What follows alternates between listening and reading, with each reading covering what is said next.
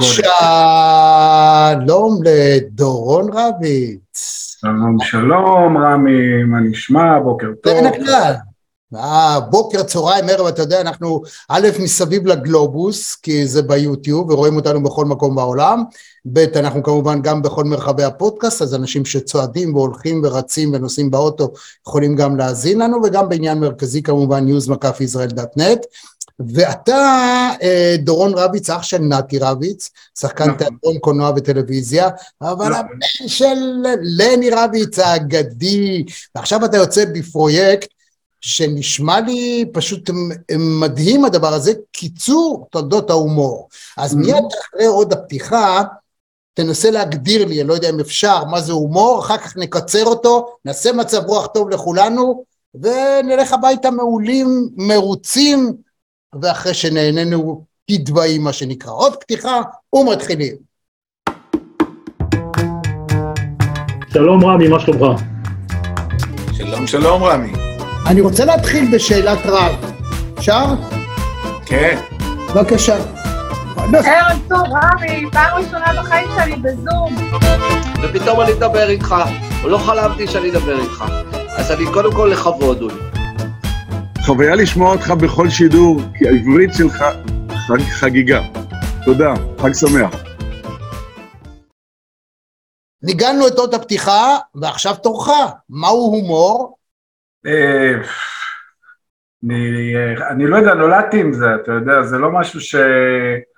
אתה יודע, זה, אתה לא בוחן את היד שלך לאורך השנים, אתה לא אומר בואנה זה יד, יד, אני חייב להבין מה זה יד, זה, זה, גדלתי בתוך זה, אני, אני עם השנים, היום אני בן 54, אני עם השנים גיליתי ש, שקיבלתי מתנה, זאת אומרת זה כמובן לצד דברים פחות טובים, יש לי, אין לי בגרות. אמ, אתה יודע, לימודים... גם ליאיר לפיד אין, זה בסדר. בסדר, אה, השאלה אם הוא, כן, אני את יאיר לפיד אני מאוד אוהב, אנחנו לא ניכנס לזה, אה, למה שרציתי להגיד, אם הוא הדוגמה, למרות שכן, שבהחלט אה, אני מסכים.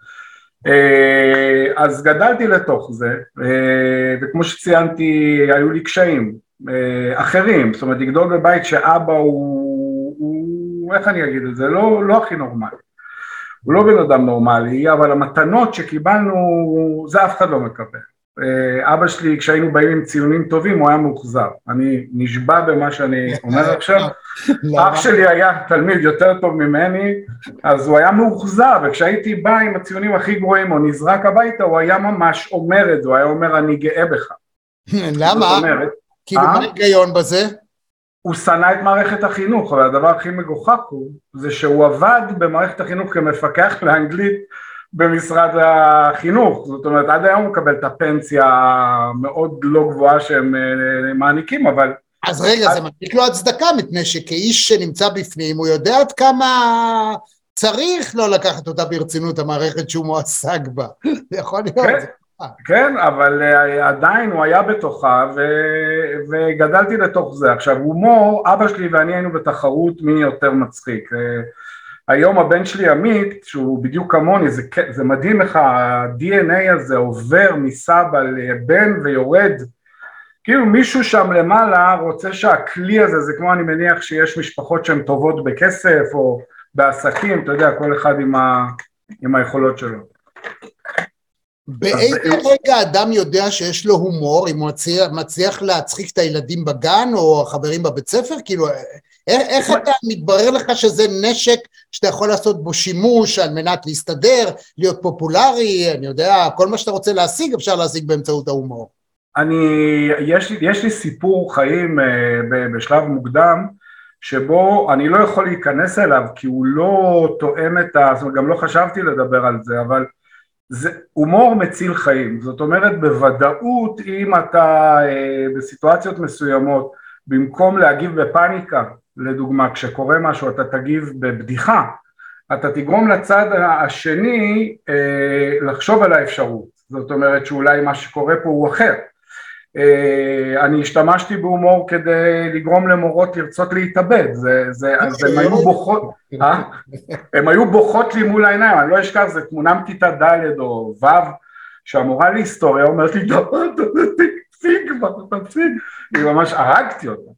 אה, אבל הייתי מצחיק, זאת אומרת מה שהציל אותי לא בעיני המורים, בעיני התלמידים, אה, זאת הייתה הערצה, אבל זה ליצן החצר, זה תמיד כל הזמן מין משימה כזו שהיא מעצבנת, בסופו של דבר זה מעצבן אה, להיות המצחיק כל הזמן. אה כן, זה מעצבן? אני חשבתי שזה חלק, זה ג'וב שאנשים אוהבים, כאילו... לא, לא, לא אותי זה מעצבן, זה מעצבן את השכבה. אני I can't help it, אתה יודע, באנגלית. Right. can't help it, זה כאילו אינסטינקט, אה, זבוב עובר, היד עפה, אה, אשתי כמעט על הגבול עם זה, אתה יודע, זה, זה, היא באה ממשפחה מסודרת, אה, גרמנים אוסטרים כאלה, אתה יודע, הכל כזה במקום, ואני מגיע להם הליצן למשפחה, והם לא צוחקים מהבדיחות שלי, זה, זה מדהים, ואני חי איתם.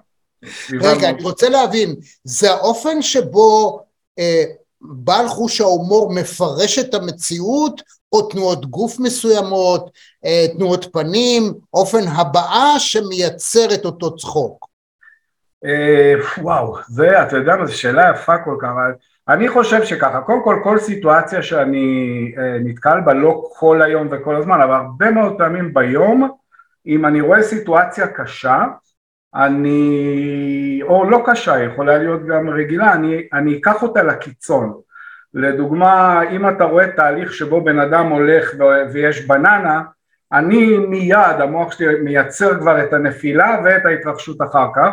זה כמובן שזה קשור לפנים, ליכולת אה, ביטוי דרך הגוף, זה משהו מאוד פנימי, שאין לי עליו הסבר, אבל גיליתי במהלך השנים שסטנדאפ זה סטנדאפ, אני מאוד מצחיק את הקהל, זה אין ספק, אבל אבל לקחתי את זה לכיוון של הרצאות עם בני נוער בנושאים רציניים כמו חשמל, בטיחות בחשמל לכיתות ד', שנים הרציתי תחת איזושהי חברה שעובדת עם חברת חשמל וגיליתי שההומור הוא הכלי הנפלא ביותר שאני יכול ללמד, אתה יודע, אתה צריך ללמד ילדים מה זה מפסק פחת ומה זו הערקה, אבל בסופו של דבר הבדיחה או ה... בוא נגיד הדבר המצחיק הזה שכל כך הפתיע אותם, כי הם רואים מרצה רציני, אגב זה בתקופת הקורונה היה בזום, אז אתה יודע, כמו שאתה רואה אותי עכשיו, ואז אני אומר לה, ואז אני מכניס להם איזה משהו משוגע לתוך התמונה, וזה משנה להם לחלוטין, זה מבלבל את כל המצפן, אבל הם זוכרים אותי בעקבות ה, היכולת הקומית. עכשיו, אני גיליתי שהיכולת הקומית זה כלי. איך אני רואה? אני רואה את זה בבית שלי, אבא שלי ואימא שלי, חיים, הם זוג, אבא שלי הוא נקניקייה במים בכל הקשור ללהיות גבר, אתה יודע, לבוא לדבר איתי, הוא מפחד מאמא שלי, זה אמיתי. זאת אומרת, אבא שלי אומר שהם 54 אה, שנים יחד. אמ, והוא אומר לנו ככה, אני ואימא שלכם 54 שנים יחד, ואני עדיין אוהב את אימא אה, אה, ואני עדיין אוהב את אותה אישה 54 שנים, ואם אימא תגלה מי זו, עכשיו הוא מספר את הבדיחות האלה לידה, היא לא צוחקת, היא מתעצבנת, אבל זה מנגנון ההישרדות שלו, אתה מבין? אם היא תגלה מי זאת, היא תכעס. היא תכעס, כן, הוא אומר, אה, אה, דורון, נתי אורי, זה הילדים, אני רוצה לגלות לכם אה, את סוד לחיים מאושרים. אז אנחנו מחכים, אז הוא אומר, זה נשאר סוד. אתה מבין, בדיחות כאלה.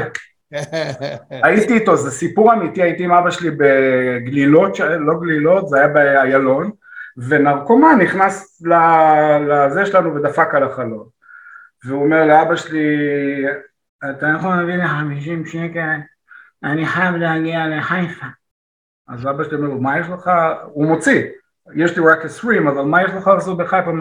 יש שם מישהו שנותן לי חמישים שקל אני יכול אתה מבין? זה איתו לא יכול להשתבש. סיפור נוסף זה יצאנו מחתונה של נתי אני לא יודע אם אתה יודע אבל נתי נשוי פעם שלישית, ואנחנו קוראים לאשתו הנוכחית גרושתך לעתיד, כי הוא מתגרש, מתגרש כפייתי. ואבא שלי אוהב לשתות. בקטע הזה אני אומר שאני נשוי הרבה מאוד שנים, אבל אני נשוי שלוש פעמים, ראשונה, אחרונה ואחת יותר מדי. אני לא מתאר, יש לי אישה, עד כה, ברוך השם, באמת, קיבלתי את הדבר הנפלא ביותר, אבל... היא מרשה לי להגיד את זה בכל עת, זה לא שיש בעיה, כאילו, יש לי אה, אישור להגיד את זה, כן. כן, אשתו של נתי לא, לא אוהבת שאני אומר גרושתך לעתיד, למרות שהיא יודעת שזה הגורל שלהם המשותף, אבל אה, יצאנו מחתונה הזו של נתי לפני שבע, שמונה, עשר שנים, אה, דוד האור שר שם, כל מיני סלבריטיז, גם באו דתיים, כי נתי חצי חזר בתשובה כזה, ואז שתינו שתיים בלילה, אבא שלי אומר לי, דורון, קח אותי הביתה. אז אמרתי לו, אבא, אני שיכור לגמרי, אין סיכוי. אז הוא אומר לי, דורון, אם אתה תהיה אופטימי, תסתכל באופטימיות על הנקודה. אני יכול להבטיח לך במילים האלה, רמי, שהקוזמוס יציל אותך. אנחנו נכנסים לאוטו, איך שאני נכנס אני שומע כזה עצור בצד, עצור, אני ש... עכשיו אני רואה את הצעדים של הבן אדם, של השוטר שמתקרב, וכאילו יש דיאלוג בין המוח לגוף להתנהג נורמלי, העניין הוא שהמוח מתפקד, פשוט הגוף מגיב מאוחר מדי. אה, אבא שלי אומר לי, דרום, אני עובר אחורה, שם חגורה. אתה תעבור פה לכיסא ליד נהג, לא תצא מהאוטו, תדלג מעל המברקס, תשב, תשים חגורה. השוטר מגיע עם פנס, אומר, איפה הנהג? ושנינו אומרים לו, גם אנחנו מחפשים אותו. גרייט. תדע לך, אתה תיסע איתי ועם אבא שלי לדוגמה, אבא שלי יצחיק אותך מתחילת הנסיעה ועד הסוף. אני משתתק, משתתק לידו. כי הוא כל כך, הוא באמת, הוא לא בן אדם קל. כמו כולנו, יש לנו, לכל אחד, לכל מטבע יש שני צדדים, לא היה קל לגדול באמתחתו, כי כל מיני אומנים מוזרים היו באים, לא הייתה לי ילדות רגילה, היה ריח של גראס בבית. לא ידעתי שזה גראס, אגב, עד שאני לא התחלתי להשתמש בגראס, אה, אחרי שחבר שלי בא ממיאמי והחביא במפסעה שלו, זה היה אז אפשרי, אני לא מבין איך הוא עשה את זה, זה מותר לדבר על זה, רמי? לדבר תמיד מותר. יופי. הכל. לא, עזוב אותי, שוטר. כן. ואבא שלי הלך למילואים, וגיליתי את הסליק שלו, ואני מיום ליום מוציא לו טיפה מהחומר, ועד שהוא חוזר ממילואים אז הייתה לו שקית כזו משקית כזו, אז שמתי לו פטרוזיליה במקום, אתה מבין? והעישון הראשון היה עם אבא שלי, הוא הצחיק אותי כל כך שאני בכיתי, זה, אתה יודע, זה במשפחה שלנו זה צחוק עד שבירת עצם, זה, right. יש, שם, יש שם משהו מולד, זה מולד. איזה כיף, איזה, שמע, זה חיים מאושרים, אין מה לעשות. זה לא מאושר, זה, זה בוא נגיד, בוא נגיד ספייסי, זה משהו שאתה אתה באש, אבל יש גם את הצדדים הדפוקים של זה, תשמע, זה לא, אף אחד בעולם הזה לא חי מושלם. זה, אבא שלי הרביצו לו בבית, הוא היה מאוד עצבני, הוא לא הרביץ כאילו ברמה שהרביצו לו, אבל הוא היה זורק דברים, הוא היה צועק על חברים, תראה, היה... זה לא פשוט, תשמע, זה לא...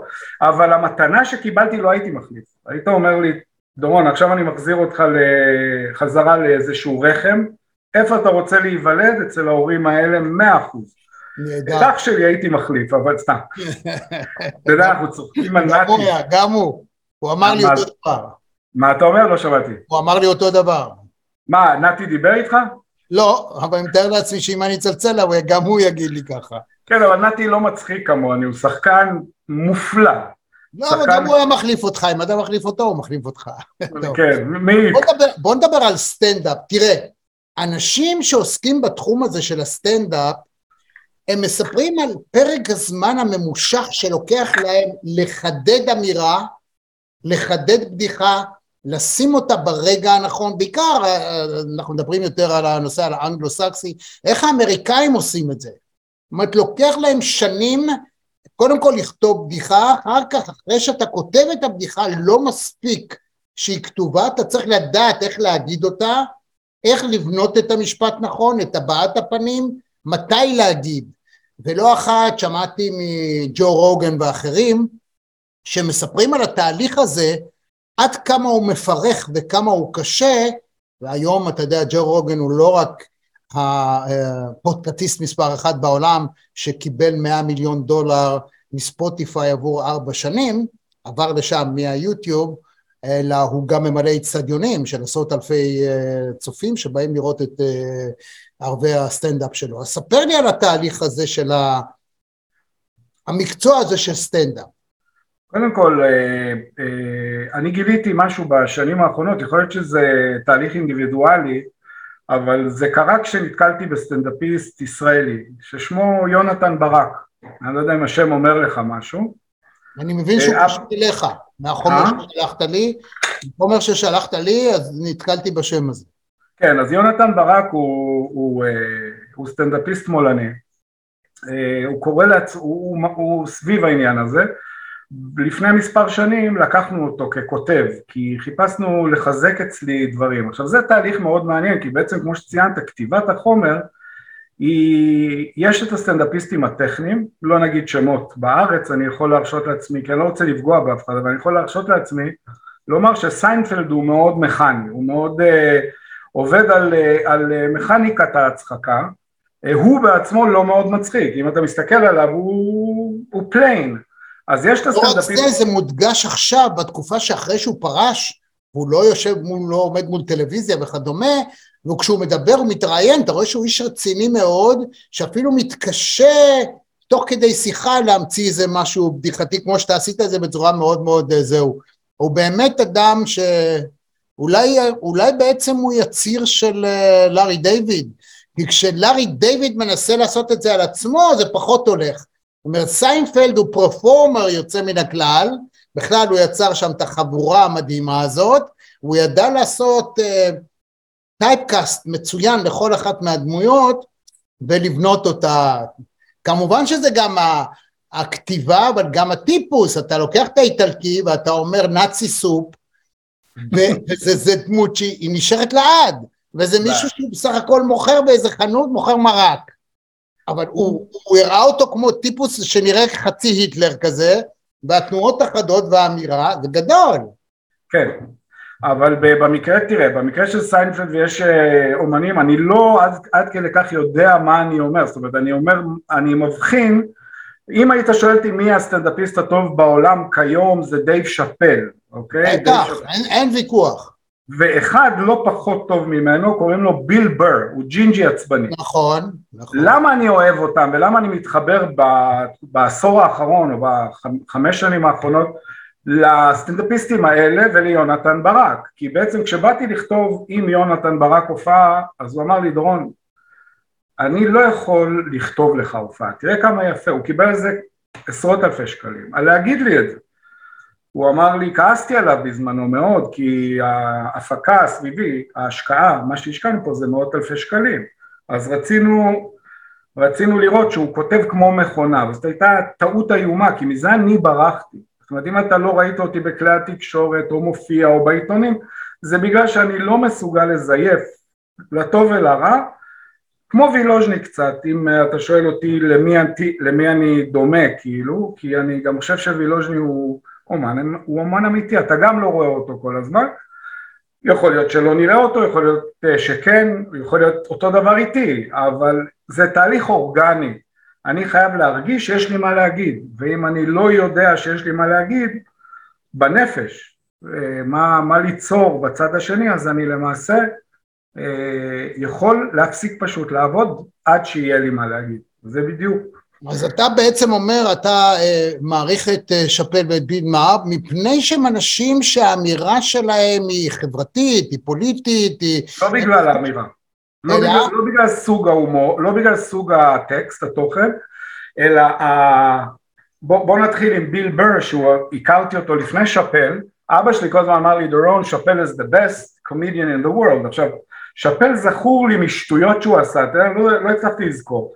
אה, ביל בר זאת הייתה הפתעה, הוא ג'ינג'י, אה, שבא והחליט לדבר, אבל כשהוא מדבר אתה רואה שהכעס, אני חייב שתראה אותו זה מופלא. אני מכיר אותו היטב ואני עוקב אחרי, יש לו אגב גם פודקאסט מעניין מאוד ב- ב- ביוטיוב.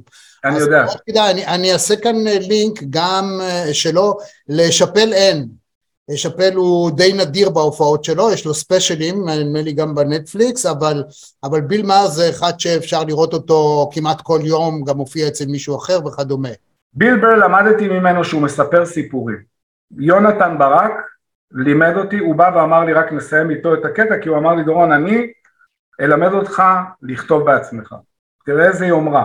הוא אמר לי אני לא, יכול, לא רוצה לתת לך משקפיים שאתה תראה, אה, קביים שאתה תלך עליהם, אני רוצה לתת לך משקפיים שיפתחו לך משהו, ועל זה הוא קיבל עשרות אלפי שקלים, כעסתי עליו, כעסו עליי, אה, ובסוף, רק אחרי שנים הבשיל התהליך הזה שהבנתי שלספר סיפור, אתה לא צריך יותר מדי טכניקה.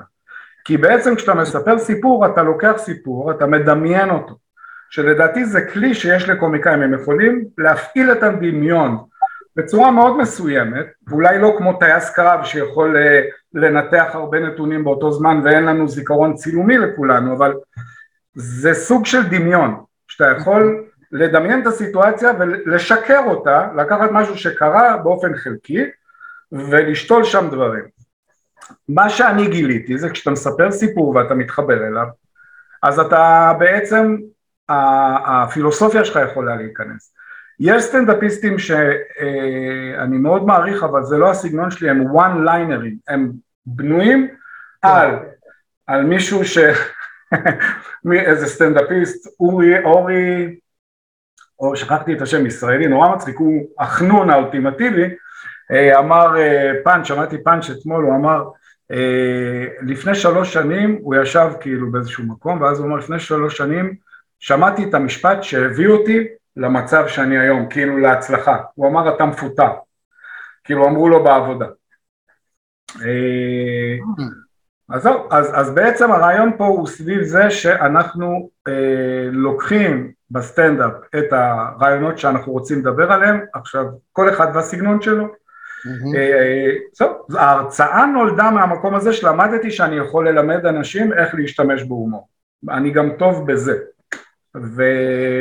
והרבה יותר נוח לי לבוא וללמד משהו ולתת לאנשים כלים מאשר לנסות להצחיק כשאין לי מה להגיד.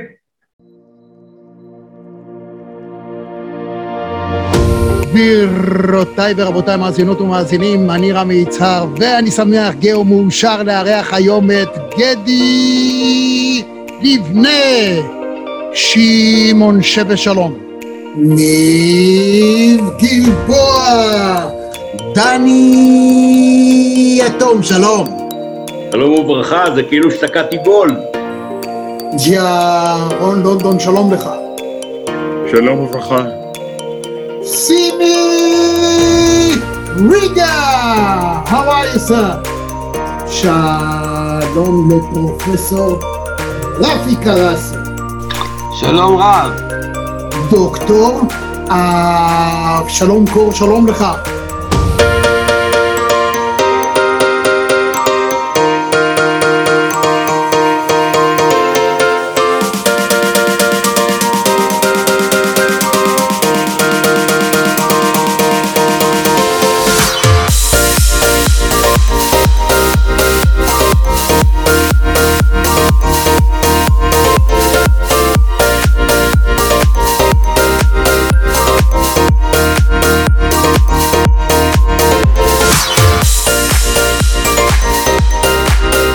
אהלן רמי, אהלן רמי, תקשיב, אני אחוז התרגשות, אני שומע אותך שנים רבות וארוכות בפינות הספורט בבוקר, בגלי צה"ל.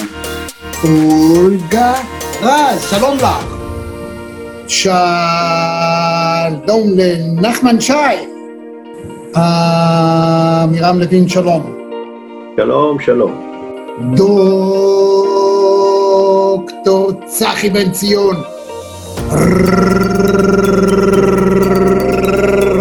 לבנטל הגדול, שלום. ביבי ימין, שלום לך. שלמה צורן! יעקב הלפרין, שלום לך.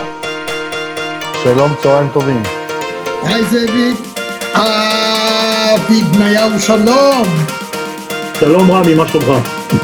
ערב טוב ליונה יהב, חיים רמון, שלום. שלום, זה מימי הספורט? זה מימי הספורט, אני רוצה להגיד לך גם, אלון פינקה, יאיה פינק, שלום. אלדד יניב, שלום רב לך. איוב קרא, שלום לך. שלום רב. ערב טוב לך, ג'ודי, אנחנו בשידור חי, באוויר. ערב טוב, רמי, פעם ראשונה בחיים שלי בזום. אני כל יום, פעמיים ביום קורא את האתר שלך ונהנה מהניתוחים ומהכושר ביטוי והיכולת ניתוח. כלומר, אתה בעצם, אני מנסה, ל, ל, אתה יודע, איכשהו לעזור גם לעצמי וגם לכל מי שאני מכיר וצופה בנו, האם ניתן לפתח סוג של חוש הומור או אופן התבטאות הומוריסטית או נקודת מבט הומוריסטית שיכולה להועיל לכל אחד, בעיקר בעיתות צרה, אתה יודע, לפעמים זה, זה עוזר מאוד לפתור בעיות. אם שהוא כועס עליך וזה, אז אתה אומר איזה משפט ומוריד את המתיחות. איך עושים את זה? אז, אה, אז אני למדתי את זה מהמורה שלי, אה, שבעצם יש לך את האפשרות התגובה. אם אתה מגיב מהמקום, מה, מהמקום הכואב או אתה מגיב מהרגש, הפסדת. זאת אומרת, אתה תמיד גם תמצא את עצמך אחרי שאתה רב עם מישהו, כאילו שאכלת ארוחה לא טובה, הגוף שלך מגיב לא טוב, שום דבר לא מסתדר. רוב האנשים מבינים את זה בהיגיון. בללמד איך, לה, איך ל, ל, לנהל דיאלוג פנימי עם עצמך כשקורה משהו, זה כוח אדיר. זה אומר שאתה א' נוכח ברגע, כי אתה אומר אני עכשיו נמצא, אז יש לך את האפשרות לנהל תיאטרון קטן בתוך עצמך, אתה תצחק מה שאני הולך להגיד לך רמי, אבל אני לא עושה את זה. Mm.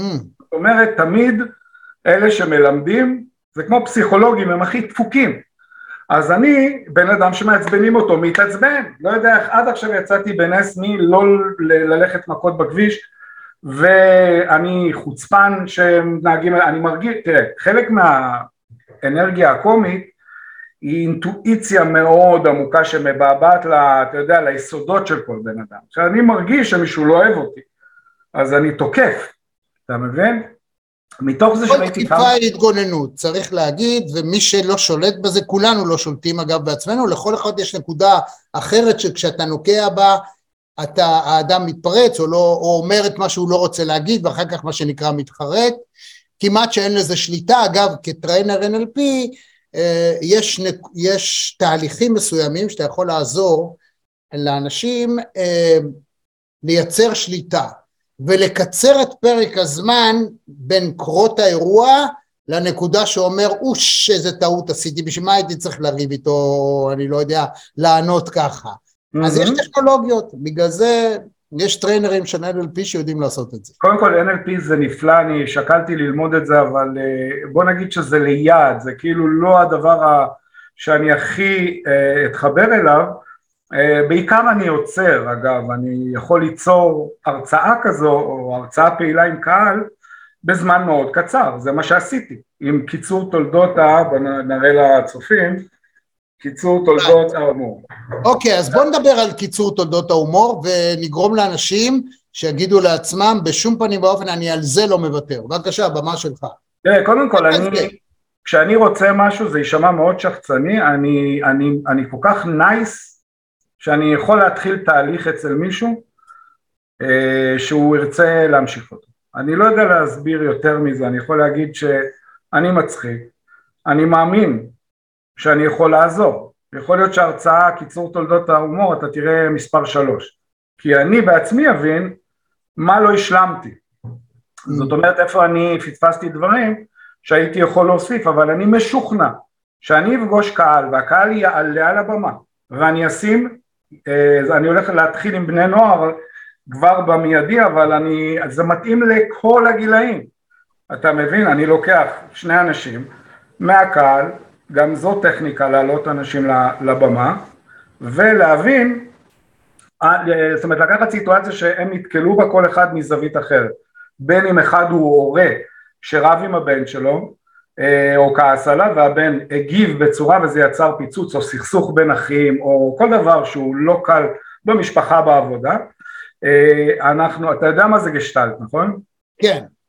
אז בעצם זה הגשטלט הזה שלמדתי מאבא שלי כי הוא הקים את המכון בחיפה, בכרמל בזמנו, mm. בעצם, אה? וואו. אבא שלי הביא את הגשטלט לישראל, הביא את סדנאות הצחוק, אף אחד לא יודע את זה, אני גדלתי עם זה, אז אני, וואו. כל הפטריות שקמו אחרי זה, עם כל הכבוד, זה לא ברמה של, לא ברמה של אבא שלי. כל אחד והדור שלו, בסדר גמור. אבא שלי, אני אוהב את אבא שלו.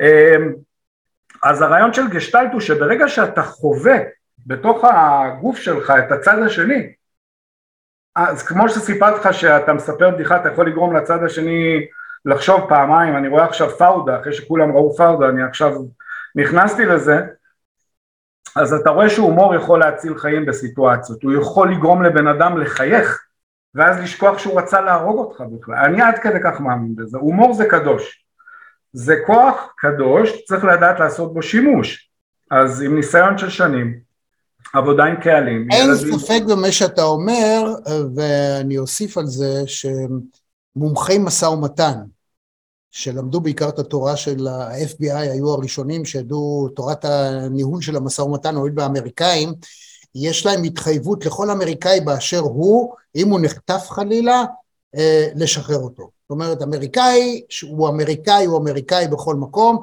לכן לא אחת אנחנו רואים פה התערבות של האמריקאים, נגיד אה, עיתונאית שנורתה למוות, אבל יש לה גם אזרחות אמריקאית, האמריקאים רוצים לחקור. אה, העיתונאי הסעודי שנרצח על ידי מי שנרצח באיסטנבול בקונסוליה הסעודית, אז האמריקאים מעורבים עד רמת אה, נשיא, כי, כי למה? כי הוא אזרח. והם מספרים באמת אה, מאוד יפה, אנשי ה-FBI, אה, להקשיב לסדנאות האלה, אה, איך הם מגיעים בדיוק באמצעות השימוש בהומור וההגעה לנפשו של החוטף מנקודת מבט שהוא לא חושב עליה כדי לספק את צרכיו. זה אגב מה שעושה ה-NLP, ה-NLP מזהה מה הצורך האמיתי שלך, לא זה מה שאתה אומר. הרבה פעמים מישהו חוטא והוא אומר שהוא רוצה כסף, אבל זה לא באמת כסף, אלא הוא רוצה משהו אחר, הצורך שלו אחר. ואם אתה יודע איך או לבטל את הצורך הזה או לספק אותו באופן אחר, אתה יכול להציל, ומעטים מאוד האנשים, כשה-FBI נכנס בכלל בהיסטוריה ש, של חטופים, שה-FBI נכנס לעניינים והם לא שוחררו. בדרך כלל באפס תשלום כופר. זה מזכיר ספר שנקרא Just Listen, זאת אומרת תדע, תלמד להקשיב, זה נובע מ-NLP, זאת אומרת בעקבות זה שחיפשתי ללמוד NLP הגעתי לספר באנגלית והקשבתי לו בנסיעות אז הוא אומר, אז זה בדיוק אותו דבר, זאת אומרת בוא נגיד את האמת, זה אתה מביא אדם, קודם כל אתה יודע לעשות מניפולציה חיובית על מישהו, מישהו כועס עליך ואתה תזרוק לו איזושהי בדיחה, יכול להיות שאנחנו פה כבר במקום אחר, תצח... תלמד לצחוק על עצמך בדיאלוג פנימי ולגחך את הסיטואציה, תנסה באותן שניות, וזה אפשרי, לחשוב מה קורה אם אתה מגיב בכעס עכשיו, אה, ואיזה תוצאה תהיה, ואז אתה בוחר. אני גורם למשתתפים, כמובן עם מצגת על 2,500 שנה של הומור, ולא סתם הקומיקאים הטובים בעולם הם יהודים. הם יהודים ברוסיה וב... אה? יהודים, יהודים, גברים כן. יהודים. גברים וגם נשים. למה זה? אתה יודע למה? זה בגלל שאנחנו עם שסובל, וסבל מוציא ממך את הטוב ביותר בעניינים האלה. כן, אין ספק. ואני לא חושב ש... זאת אומרת, אני רוצה לגרום לקהל לא לסבול, כי אנחנו בתקופה מופלאה, כמה שאנחנו עוברים, סליחה על הביטוי, את השיט הזה, עם המפלגות ועם הפוליטיקה והשחיתות ואנשים לא נחמדים והקורונה, אנחנו בתקופה המופלאה ביותר באנושות. יש לנו את ההזדמנות לדבר עם אנשים, אנשים פתוחים לזה, אפילו האויבים שלנו. ולכן אני משוכנע שהקיצור תולדות ההומור, עם ידע אמיתי על זה, על נגיד אריסטופנס שכתב 40 קומדיות לפני 2500 שנה, ו-11 קומדיות היום, השחקנים שהולכים לבית ספר למשחק, לא יודעים שהם עושים חזרות על ההצגות שלהם. זה מדהים, תראה כמה שנים זה שרד. וזה אומר שזה תורה. יש את התורה, יש את האסלאם, יש את זה ויש צחוק. ואני אה, רב, אני רוצה להיות רב של אה, לגרום לאנשים להניח בדיחה על היד בבוקר. זה, אני לא עושה את זה, ואבא שלי עצבן אותי כל השנים, היה נראה לי מגוחך, אם אתם רוצים להרגיש טוב פשוט תעשו מעצמכם צחוק, קוף, קוף, רציתי לתפוס אותו בגרון, כי אני עצבני, אני ישראלי, אני יודע, אני מבין. עם השנים הבנתי שא' אני יכול ללמד את זה וללמד את עצמי דרכם. אנחנו יודעים רמי שאתה מלמד משהו, אז אתה לומד בעצמך, מה אנחנו עושים פה? זה אה, אה, ידע אה, שאנחנו מנסים להעביר לעצמנו דרך אנשים בחיבור. אין לי ספק שאני אוכל לגרום לאנשים לעבור תהליך, הם יזכרו את הכלים שהם יקבלו, הם יצחקו, הם יראו דברים שהם לא ידעו, כמו לדוגמה, הם לא ידעו מי הם לורל והרדי, הם לא ידעו, לא, לא יבינו מה צ'רלי צ'פלין עשה ב-1940 שהוא מוציא את הדיקטטור הגדול, מה הוא עשה? הוא הביא קומדיה על היטלר, בדמותו של היטלר, אחת הסצנות הכי מצחיקות זה שכולם אומרים ואז הוא עושה לה כזה עם היד ככה ואז יש השתתקות, זה ההומור שלי אגב, זה כזה אתה יודע, זה ללכת על... אז הוא הביא את ההבנה לעולם שהאיש משוגע, שמי שליצן פה זה היטלר, הוא גרם לעם הגרמני להבין את זה אחר כך, הרי אסור היה להם לראות את הדברים האלה, זה הכל היה דרך איך שהם משדרים את זה לעם שלהם, כדי שתהיה להם נאמנות, אבל אין לי ספק, יש ליצן החצר, זה כולם, אני לא יודע אם יודעים, אבל הג'וקר תפקידו לבוא למלך ולספר לו בדיחה כשהמלך נמצא בסיטואציות לא פשוטות. המלך זה החיים, ואנחנו הג'וקר. אם אנחנו מספרים את הבדיחה לא טוב, זה אומר שלא תרגלנו. מה התרגול הזה? זה פשוט לחזור על זה פעם פעמיים, לקנות את הידע הזה שאנחנו מקבלים מאדם אחר, באמת להטמיע אותו ולהשתמש בו. ואני משוכנע שאנשים ידעו להשתמש בכל סיטואציה, כשהם משחקים את התפקידים, מצחיקים בעצמם את הקהל, הרי מה הולך להיות בסדנה, אני אעשה את זה זריז, קודם כל רבע שעה ראשונה עם מצגת וצחוקים קצת ואני ומה, על מה אני בא לדבר, אבל אחר כך אני רוצה בעצם ליצור מצבים שבו, בהם אה, שחקנים מהקהל משתתפים בסצנה שאני כתובה מראש, שיש להם, אה, כמו במבחן אמריקאי, מספר תגובות. עכשיו הם יגיבו כפי שאני מבקש, אני אומר, אני עכשיו מבקש שתגיבו ברוסית, סתם בשביל לשחרר אותם. ואם הם לא יצליחו, אני עוזר להם, כמו, זה, בזה אני מצוין, ואז אני בעצם נותן להם את האופציה של כבר לשחרר אותם. אני רוצה לגרום לקהל להרגיש לא טוב לשנייה ואז טוב. אני הולך לעשות את זה דרך סיטואציה ש...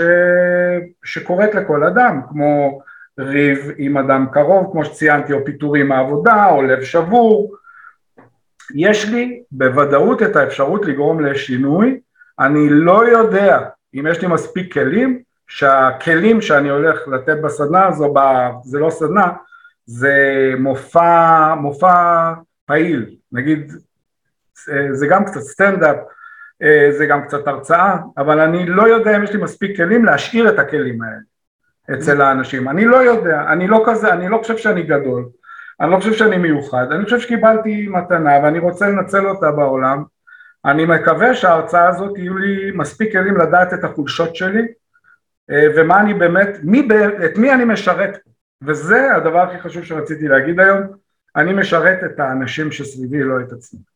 יפה, והכי חשוב שבמופע כזה אתה יוצא עם שעה, שעה וחצי, אני לא יודע כמה זמן זה נמשך הדבר הזה, קודם כל חווייתי, ואתה יוצא עם חיוך, ואתה כיף לך, ואם על הדרך למדת משהו, זה גם טוב. אמנם יש בעיות בסדנאות, שאנשים, גם אם מסכימים הגיונית עם דבר שהם שמעו, על מנת להטמיע ושזה יישאר לתמיד, קצת יותר בעייתי, אבל גם אם זה לפרק זמן מסוים, זה גם טוב. אני, אני אתיימר לפחות לבוא מוכן, כשאני אעבוד עם קהל מבוגר יותר אגב, זה לקח, לנסות ולאתר את המקום שבו אני יכול להשאיר את הכלי הזה חי לאורך זמן עד שהוא, עד שהוא יהפך להיות אה, איזשהו הרגל. אני מקווה, אני רוצה להוציא על זה ספר אה, בעזרת השם בעתיד, כשאני בעצם בספר הזה נותן את, ה, את הכלים. אה, אני רציתי לספר לך משהו מצחיק, אם כבר דיברנו על, על 1940, אנחנו צריכים לסיים, אני רואה לפי העיניים שלך. הכל בסדר, לא, היתרון הגדול של הרעיונות מהסוג הזה כאן, אגב, אם עד עכשיו זה מוצא חן בעיניכם, לא, אני לא מתנגד אם תעשו לייק נגיד, אפילו תרשמו בתור מינויים. אתה, אגב, רעיון מספר 177 בסדרת מרכזי TV, שיחות בענייני היום וברומו של עולם, וזהו, אני יודע, לא, לא ממהרים לשום מקום.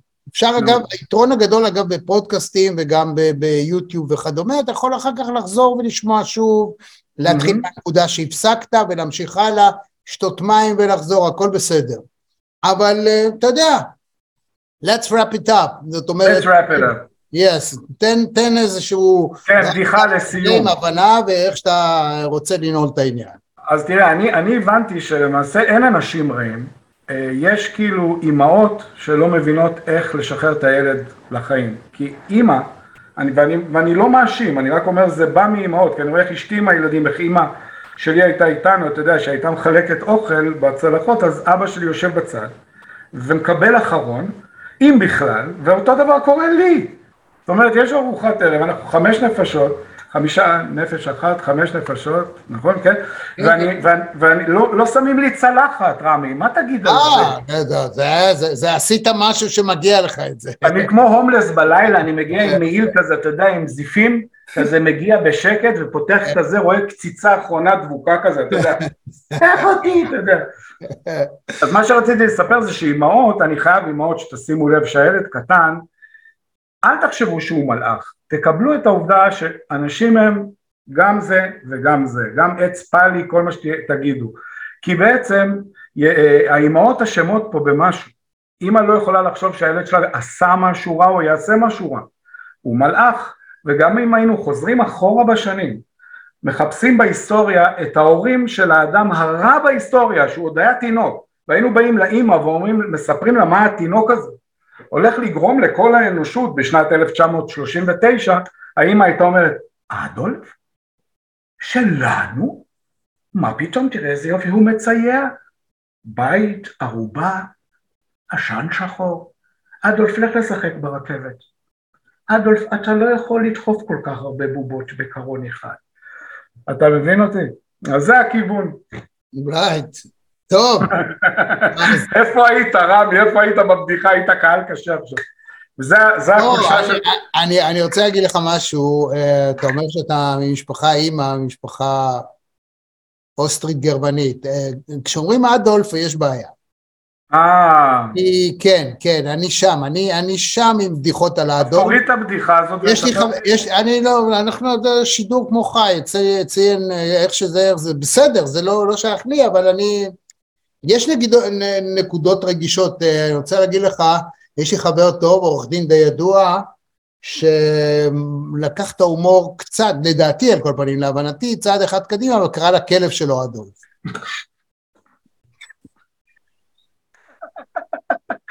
עכשיו, זה עדיין, אתה, אתה הולך בגינה, אתה בחוץ, וכשאתה אומר אדולף, בנוכחות אנשים שהם עדיין, זאת אומרת, לא כולם הלכו לעולמם, עדיין יש אנשים שעבורם, יש אנשים שלא יודעים מי זה אדולף.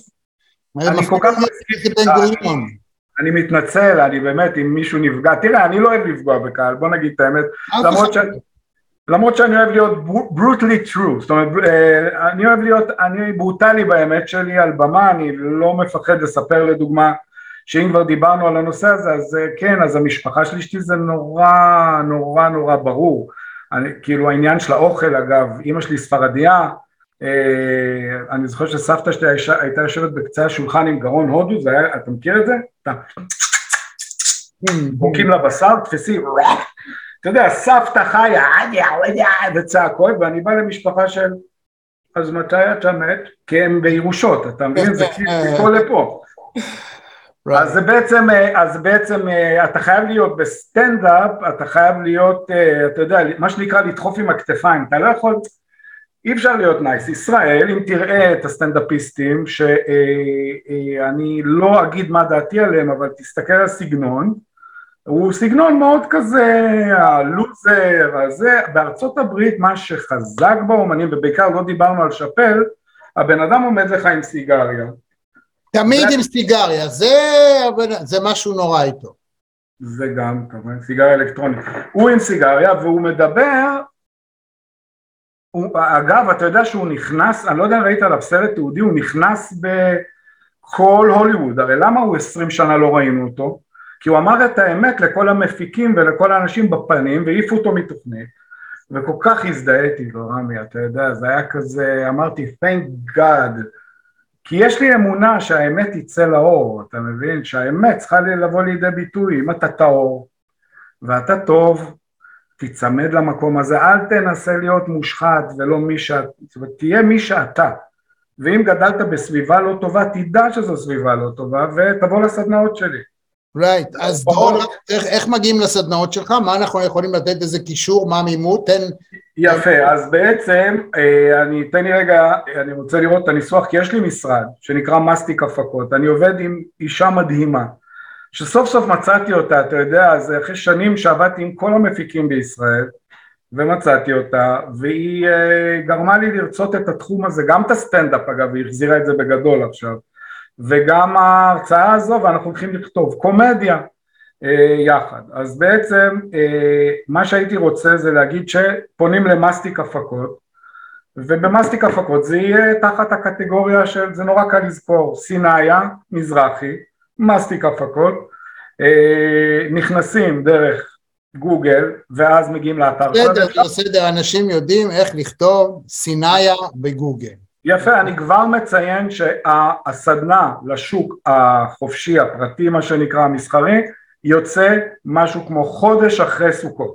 זאת אומרת, אנחנו בדיוק עכשיו, ב, כבר בדקנו את זה, אבל אנחנו עושים תיקונים, אנחנו נהיה מוכנים להגיש את זה, הסטנדאפ שלי רץ שנים בעברית ובאנגלית אגב, אני מופיע במועדונים בתל אביב לקהל אמריקאי, בתקופת הקורונה לא היה מי לדבר, ואני גם לא מאלה שעושים סטנדאפ בזום, קשה לי עם זה, אני אוהב לשמוע צחוקים אה, ולהרגיש את הקהל. אה, אני חייב לומר שהיה לי כיף גדול איתך.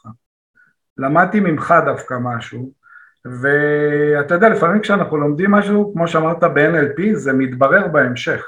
אין ספק. אתה מרגיש משיכה למישהו, ואתה עוזב. אחר כך הכלים אם הם אמורים להגיע, אם אתה בר מזל, אז אתה יודע, כמו בנהר, אתה תראה את זה כזה,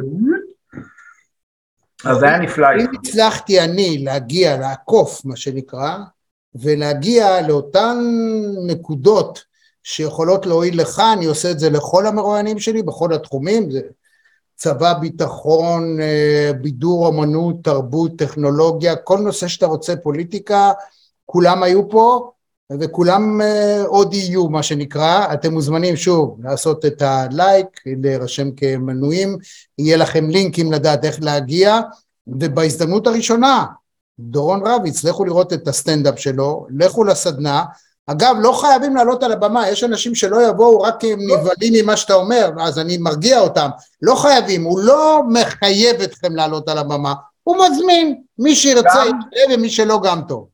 מי שלא עולה לבמה אגב, ואף אחד, לא רק שאני לא מחייב, אני מאוד רגיש למקום הזה, אני אפילו לא מבקש מאנשים שירימו יד, מי שרוצה עולה, אם אני רואה שלא עולים, יש לנו, וזה מה שלמדתי מהתיקונים האחרונים, יש לנו את כל הסצנות האלה עם שחקנים על המצגת שלי, זאת אומרת שאני מציג את זה, אם זה נורא מצחיק וזה נורא מעניין, אבל אני מעדיף שאנשים ישתתפו, וזהו, אם אנשים עולים, ובדרך כלל עולים, זה, אמרתי לך, זה יש טכניקה מסוימת לדעת לגרום לאנשים להרגיש נוח, הם יודעים שאתה לא הולך לצחוק עליהם, או לפגוע בהם, כי זה לא עובר. אגב, אני פונה לכל הסטנדאפיסטים, כמו שאני ביקשתי סליחה, וטוב שאמרת לי את מה שאמרת, לא צריך לפגוע כדי להצליח. אין שום סיבה בעולם לעשות את זה, אפשר פשוט להיות אתה, ואתה מצחיק וזה נפלא. כן, תמיד צריך להרגיש את האיש שאתה אמרת לו, אתה אומר בזום זה קצת יותר קשה, אבל הנה, למשל אמרת שאתה מרגיש שאני רוצה לסיים את השיחה. זאת אומרת, mm-hmm. בזום אני, אני לא התכוונתי להעביר את המסר הזה, אבל היה איזשהו רפיון, זה נכון שבמהלך השיחה יש ups and downs, וזה יש הגיע, כן, וזה הגיע למקום הזה ואתה הרגשת את זה, ולכן אתה איבדת וחשבת שאני רוצה לסיים, אבל לי כאמור אין לי שום בעיה להמשיך, אבל... אני רק מילה אחת שחייב, תראה את הזיכרון שלי, שאלת אותי לגבי האם כל אחד יכול להיות מצחיק, אז התשובה היא כן, כל אחד יכול להתחבר, כי כל אחד צחק או הצחיק מישהו בחיים שלו, יותר ממאה פעמים לפחות. אז אדם שאומר אני לא מצחיק, אני רציני, יכול להיות דווקא איתו הכי קל לעבוד. דורון רביץ, היה תענוג גדול לדבר איתך, כיף יוצא מן הכלל, ובהצלחה בכל דבר שאתה תעשה. להתראה. תודה לך, רמי. ביי ביי. ביי.